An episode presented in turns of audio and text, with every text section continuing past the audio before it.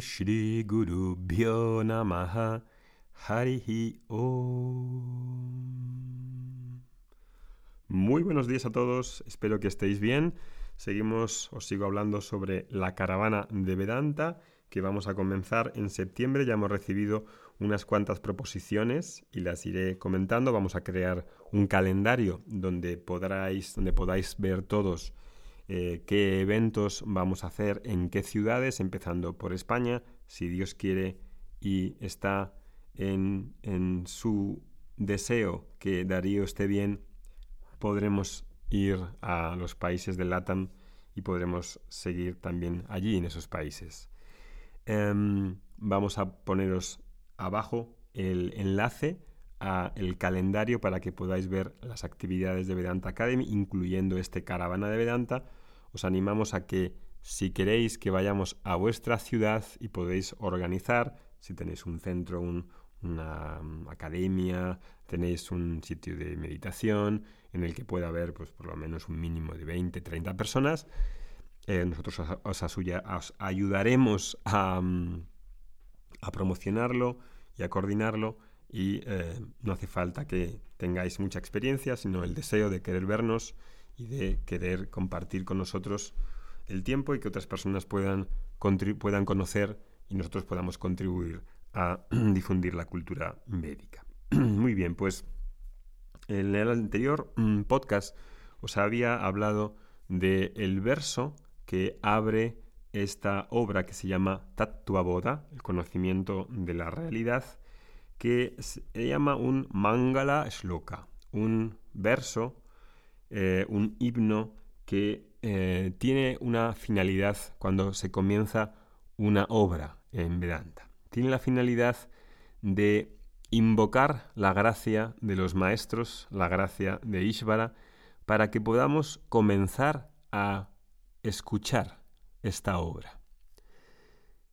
Querer comenzar a escuchar una obra eh, ya de por sí debe de implicar algún tipo de gracia, porque el contenido de la obra no es un contenido cualquiera. Fíjate en el título, Tatua Boda. No es cómo hacer una pizza, cómo ganar un millón de euros, cómo hacer muchos amigos, tu media naranja. El conocimiento de la realidad, el conocimiento de la verdad. Apunta muy alto, ¿verdad? Apunta muy alto, pero no en un sentido especulativo, sino en el sentido de ¿quién soy yo? ¿Quién soy fundamentalmente yo? ¿Cuál es mi identidad de este yo profundo? Esa pregunta no es para personas que están volando en los éteres, ni para personas que quieran algo, digamos así, Em, un lujo, una cosa esotérica. No, no. Esto es para las personas prácticas, sencillas, con un pensamiento en el que quieren conocer esa realidad, esa verdad, y que aspiran, aspiran a vivir una muy buena vida. ¿no? Este obra, esta, este Mangalas Loca, es muy común en las obras de Vedanta, para que podamos anhelar ese conocimiento, porque si no anhelo ese conocimiento, obviamente no lo recibo. Debe de haber un anhelo en la persona que ama ese conocimiento y el fruto que produce ese conocimiento. Si yo no lo amo ese conocimiento, si digo, ¿para qué voy a estudiar el boda? Si tengo que ver muchas cosas, si tengo que hacer muchas cosas, estoy muy, muy ocupado, pues entonces no lo anhelo. Por lo tanto, no me expongo, no escucho esa realidad porque no entiendo para qué vale, no entiendo qué es lo que voy a ganar. Pues este verso que se recita, ¿no? Y que parece que ha hecho efecto porque quien lo escribió en esta obra antigua sigue haciendo que atraiga a personas que comiencen, que tengan el interés por comenzar esta obra, ¿no? Sí que parece que funciona. Esta, esta mangala loca se usa para que pueda recibir el conocimiento. Pero recibir el conocimiento, es decir, iniciarlo, es sencillo. Yo puedo comenzar un libro, puedo comenzar un curso, puedo comenzar una carrera, puedo comenzar una relación, puedo comenzar una empresa, y todo eso es relativamente fácil, porque el comienzo tiene una excitación, tiene algo relacionado con lo novedoso, etc. Y eso es excitante. El, el Mangalas Loca es un verso que hace que empieces, continúes y termines con éxito. Eso es diferente. Por eso utilizo esa, ese verso, porque no solamente depende de mis fuerzas y de mi, de, mi, de mi capacidad o de mí, sino hay otros muchos factores que yo desconozco, que no sé ahora, que van a impedir probablemente durante el transcurso de esa, de esa obra, durante el estudio de esa obra, y que me hagan cambiar de opinión. Ay, esto ya no me gusta, ya no era lo que pensaba, ah, requiere esfuerzo, hay que ir todas las semanas, hace falta escucharlo una hora, ay, pero ya, ya, ya, tengo otros deseos, otros intereses, hay otras cosas que me interesan, ya no me interesa la verdad de la realidad. Esa es la mente humana, es así, de caprichosa, de fantasiosa, no tiene muchas veces esta capacidad de hacer un compromiso con sí mismo y por tanto requerimos a esa oración, porque invocamos al Señor y a los maestros que en el caso de Ishvara del Señor, pues es omnisciente y omnipotente. Y yo no lo soy. Y el vecino tampoco lo es. Y entonces ahí recurro a un ser que puede ayudarme, que yo a veces no tengo ni la fuerza, ni la capacidad, ni, ni la voluntad, ni la energía, y recurro a esa oración, buscando la gracia, buscando mi esfuerzo, sí, que mi esfuerzo es lo que cuenta mucho, cuenta mucho, pero también la gracia. ¿La gracia qué es? Porque mucha gente le paraliza la palabra gracia, tipo, oh, gracia, como, como, un shock, ¿no? Gracia es aquello que te viene en la que no tiene que ver con tu esfuerzo. Puede ser en la forma de comprensión, en la forma de que hay bloqueos en una persona que están ahí, no me impiden avanzar, y de, pronto, sin mi esfuerzo, mm, desaparecen o disminuyen o algo funciona mejor. Gracias, requiero gracia. Para comenzar, para continuar y para acabar. Esto es lo primero que tenemos generalmente en cada obra de, de Vedanta. No empezamos la obra tipo, ¡pum!, empezamos la obra. No, empezamos siempre con una oración. Como en cualquier clase de yoga que se precie, empieza con una oración. No empiezas estirando las rótulas y levantando los brazos porque eso sería una clase de gimnasia. Empezamos con una oración, con este mangalas loca. Bueno, ¿y qué es lo que dice? Pues lo primero que hace es, lo primero que hace es reconocer que el conocimiento de esta obra no es del autor de la obra. Lo primero que hace el autor que escribe esta obra es reconocer que antes de él ha habido otros maestros. Y lo primero que hace es reconocer a su maestro, darle las gracias y hablar del tipo de maestro que es y lo que puede dar un maestro. Reconoce que ya hay, hay una tradición que no proviene de él, que el conocimiento no es suyo, que la luz que viene de ahí no es suya, porque eso es mucho ego, eso es mucha autoimportancia. La mayoría de los libros que se escriben hoy, con palabras grandes, la persona que lo escribe, grande, grande, grande, sale ahí como lo importante. En las tradiciones antiguas no tienen importancia, es mucho más impersonal, porque realmente lo grande es impersonal. No lo ha hecho solamente una persona, esto es una obra de muchas personas que han transmitido ese conocimiento unos a otros y que no proviene de ninguna de ellas. Esto es lo que primero que hace el autor, con mucha belleza, ¿no? Y entonces habla de Vasu de Vendra, que es su maestro, y dice que es Yogindra, Yogi Indra, el mejor, el mejor de los yogis, o algo así como el rey de los yogis, ¿no? Es decir, que utiliza la palabra yogi. ¿Quién es un yogi? Pues se piensa que normalmente que un yogi es una persona que hace asanas, pranayama.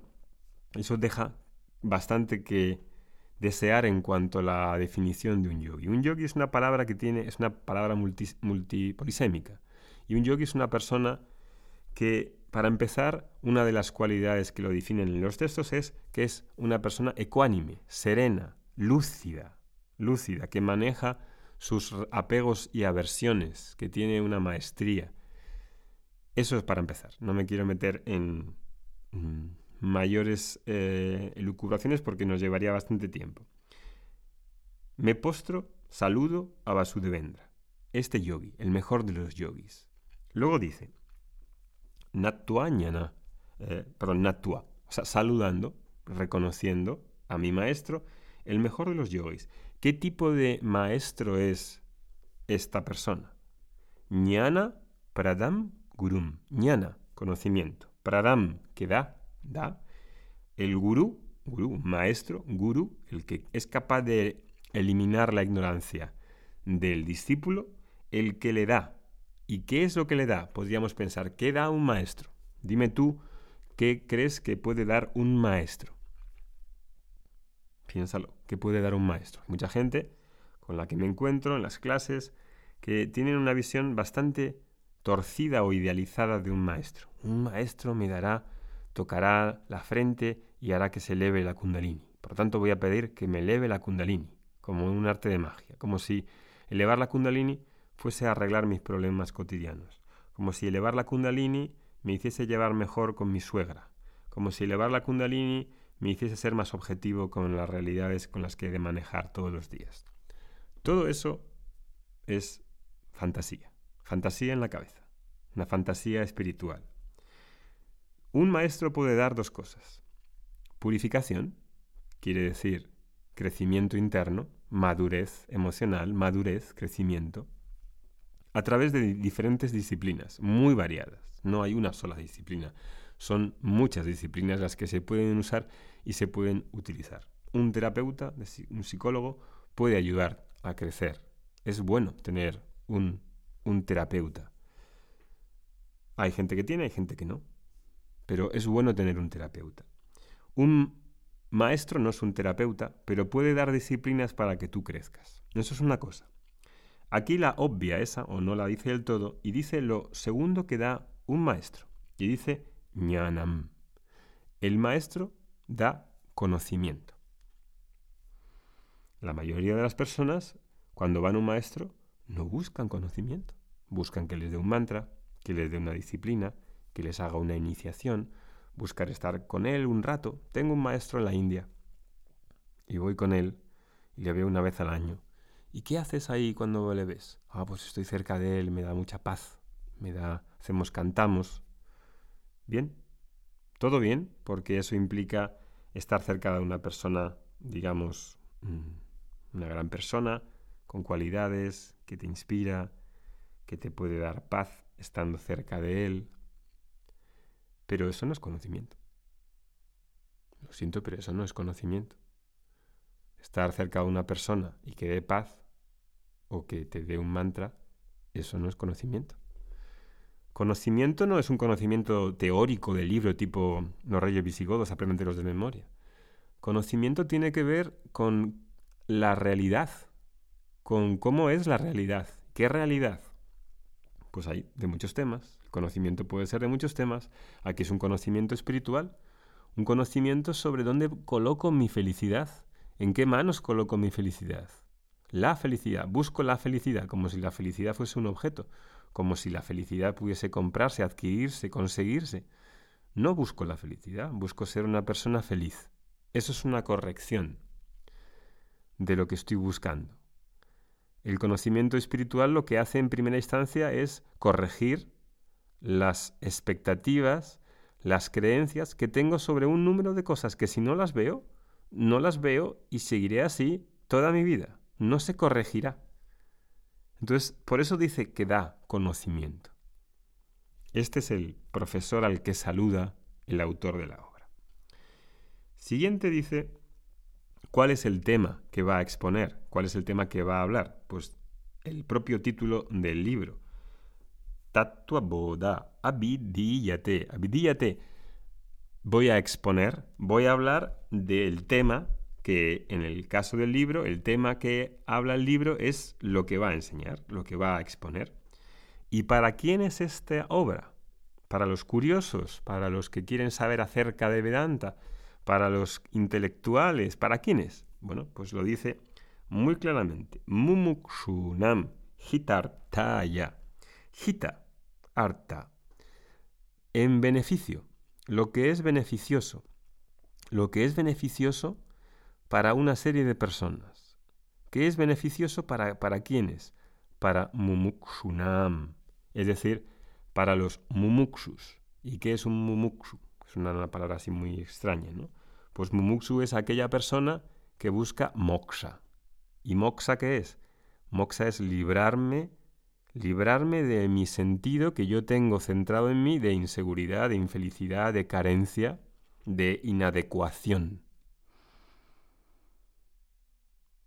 Ese es el mumux, el que está comprometido, el que ha discernido que en realidad no quiere más felicidad, más dinero, más viajes, más experiencias, más personas, más cosas. No. Se ha dado cuenta que ese no es el problema en realidad. Que hago todo eso precisamente en un sentido de búsqueda positiva pero lo que intento hacer a través de esas búsquedas es que me quiero ver completo, me quiero ver adecuado. Y entonces, claro, eso es diferente. Esta persona, el mumuksu, se ha dado cuenta de eso. Y para esta persona es este libro. Claro, este libro, dicho así, muchas personas no serían mumuksus, no se han dado cuenta que aunque buscan dinero, viajes, pasarlo bien, divertirse. Aunque se dice así, en realidad no se han dado cuenta que detrás de todas esas actividades lo único que buscan es sentirse adecuado con ellos mismos. El mumuksu se ha dado cuenta de esto. Tiene un discernimiento de el diagnóstico fundamental más claro, más lúcido. Y para esta persona es esta obra. Bien. Pues este es el primer verso que da para toda la clase en el que lo exponemos, lo hablamos, como hacemos en todas las clases, cogemos un verso, dos, tres, depende del día, y lo vemos palabra por palabra, frase por frase. Todos los miércoles a las dos y media, a las dos de la tarde, en directo, queda grabado por si no puedes venir, en la membresía de Vedanta 1. Que tengas muy buen día. Hariom Tatsat. Om Shanti Shanti Shanti.